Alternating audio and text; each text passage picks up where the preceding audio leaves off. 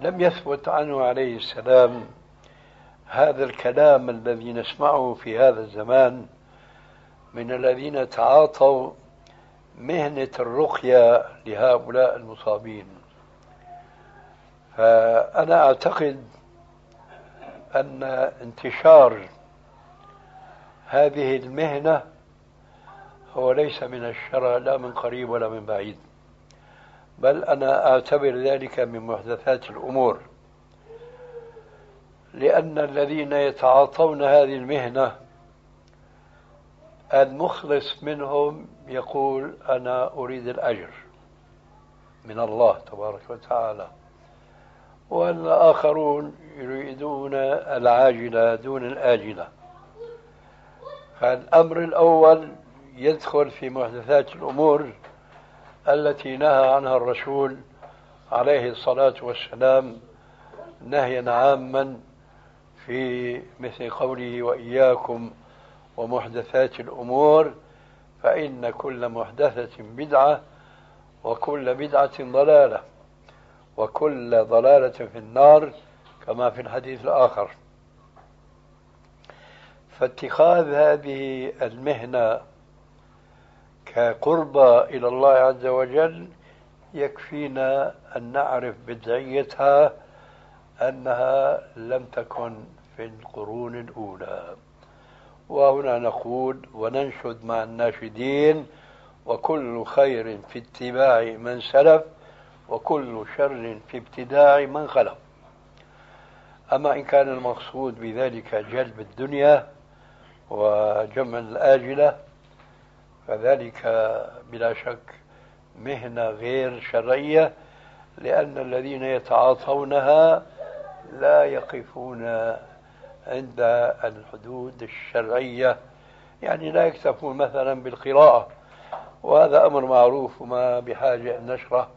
فقد يستعملون وسائل من الضرب الشديد ووصل بهم الأمر إلى أن يستعملوا الكهرباء وإلى آخره. ثم اتسع الخرخل الراقع ودخل في هذه المهنة الفساق والفجار والفاسقات والفاجرات وإلى آخره. وأنا أعتقد أن هذه مرحلة من جملة المراحل التي مر هذا العصر فيها.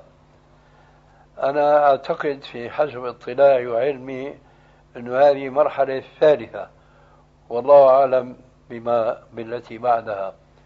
كانت قبلها ما أظنكم سمعتم بما يسمى باستحضار الأرواح. استحضار الأرواح هذا نوع من تضليل الجن للإنس كما هو الشأن الآن في اتخاذ المهنة التي سبق ذكرها آنفا.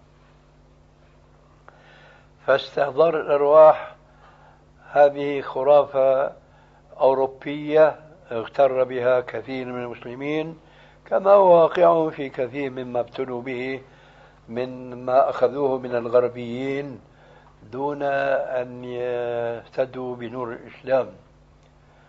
وعاش الغربيون سواء في أوروبا أو أمريكا سنين وهم يشتغلون باستحضار الأرواح ويظنون أنهم بذلك يحسنون صنعا وصل الأمر إلى بلاد إسلامية حتى أن أحد علماء الأزهر ألف مجلدا سماه كتاب الأرواح.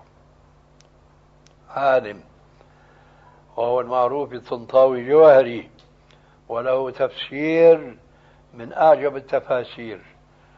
تفسير طنطاوي جوهري مصور. فيه مصور. حيوانات وجبال وديان وأشكال وألوان إلى آخره بزعم إظهار آيات الله في الكون. رحمه الله وغفر لنا وله. كان هو من جملة الذين تورطوا وآمنوا بحقيقة استحضار الأرواح. وهي ضلال وخرافة. وإذا اتسع الوقت قصصت عليكم قصة. قبل ضلالة استحضار الأرواح كان قبلها هي المرحلة الأولى ما يسمى بالتنويم المغناطيسي. يمكن بعضكم يمكن يعرف تنويم مغناطيسي وهو تسجيل بلا شك لكن هذه أول ظاهرة ظهرت في المجتمع الأوروبي وتسربت إلى البلاد الإسلامية ثم تحولت إلى استحضار الأرواح الآن إلى مكالمة الجن. وأنت مسلم ولا شو دينك نصراني ولا بوذي ولا إلى آخره.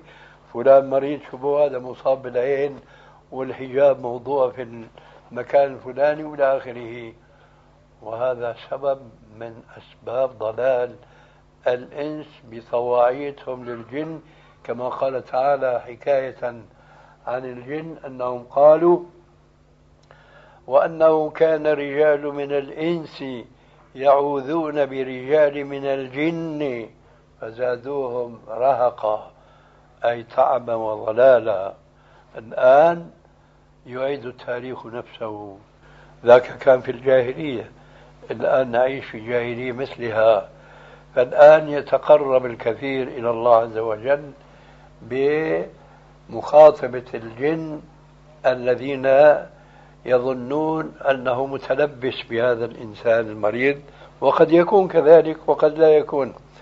لكن شرعا ليس لنا إلا قراءة بعض الآيات أو الأوراد الواردة عن الرسول عليه السلام و ولو أمرناه مثلا إذا كان تحققنا بأنه فعلا هو ملموس من جنه أن يؤمر بالخروج لأنه هذا ثبت عن الرسول عليه السلام.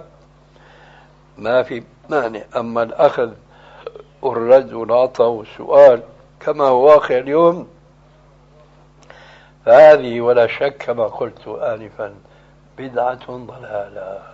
هذا جواب ما سألته.